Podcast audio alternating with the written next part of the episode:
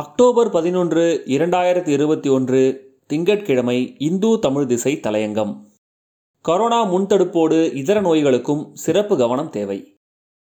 தமிழ்நாட்டில் பதினெட்டு வயதுக்கும் மேற்பட்டவர்களில் முதல் தவணை கரோனா தடுப்பூசி எடுத்துக்கொண்டவர்களின் எண்ணிக்கையை எழுபது சதவீதமாக உயர்த்த மக்கள் நல்வாழ்வுத்துறை தீவிர அக்கறை காட்டி வருகிறது.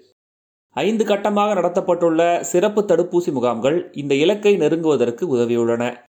கால அவகாசம் முடிந்தவர்களுக்கு இரண்டாவது தவணை தடுப்பூசி செலுத்தவும் ஐந்தாவது முகாமில் சிறப்பு கவனம் காட்டப்பட்டுள்ளது. சில ஊர்களில் தடுப்பூசி செலுத்திக் கொண்டவர்களை ஊக்குவிப்பதற்காக குலுக்கல் முறை பரிசுகள் கூட வழங்கப்பட்டுள்ளன.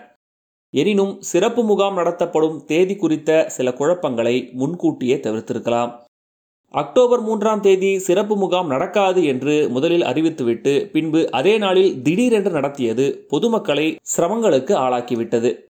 கொரோனா முன்தடுப்பு நடவடிக்கைகளிலும் சிகிச்சைகளிலும் அக்கறை காட்டப்படும் அதே நேரத்தில் உயிருக்கு ஆபத்தான மற்ற தொற்றுகள் நோய்கள் தொடர்பில் ஏற்கனவே அளிக்கப்பட்டு வரும் சிகிச்சைகளும் முன்பு போல தீவிரம் பெற வேண்டியுள்ளது. மழைக்காலம் தொடங்கியுள்ள நிலையில் டெங்கு காய்ச்சல் பாதிப்பு மீண்டும் அதிகரிக்க தொடங்கியுள்ளது.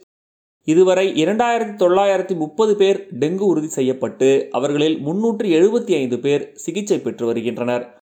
மூன்று மாவட்டங்களில் மட்டுமே தொற்று எண்ணிக்கை அதிகமாக உள்ளது. இதுவரை மூன்று உயிரிழப்புகள் மட்டுமே என்பது போன்ற புள்ளி விவரங்கள் நோய்க்கு பிறகான இதர உடல்நல பாதிப்புகளை கவனத்தில் கொள்ள தவறிவிடுகின்றன.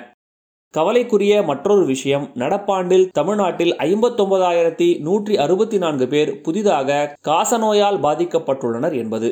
காசநோயை முற்றிலுமாக ஒழிக்க வேண்டும் என மத்திய மாநில அரசுகள் ஒருங்கிணைந்து செயல்பட்டு வருகின்றன.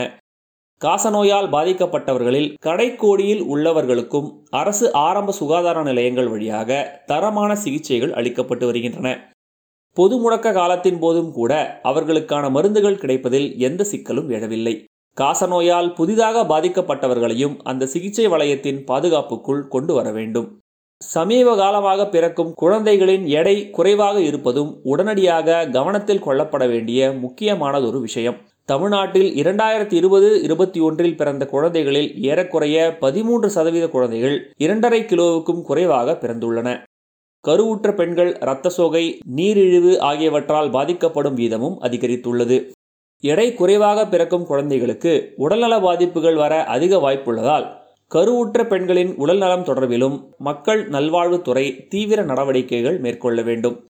பொது முடக்க காலத்தில் அதிகரித்துள்ள குழந்தை திருமணங்களால் இளம் வயது கருத்தரிப்புகளும் அதிகரித்துள்ளன. கொரோனா முன்தடுப்பு பணிகளில் பங்கேற்று வரும் கிராமப்புற செவிலியர்களின் வழக்கமான தாய் சேய் நலப்பணிகளும் முந்தைய அதே தீவிர நிலைக்கு திரும்ப வேண்டும்.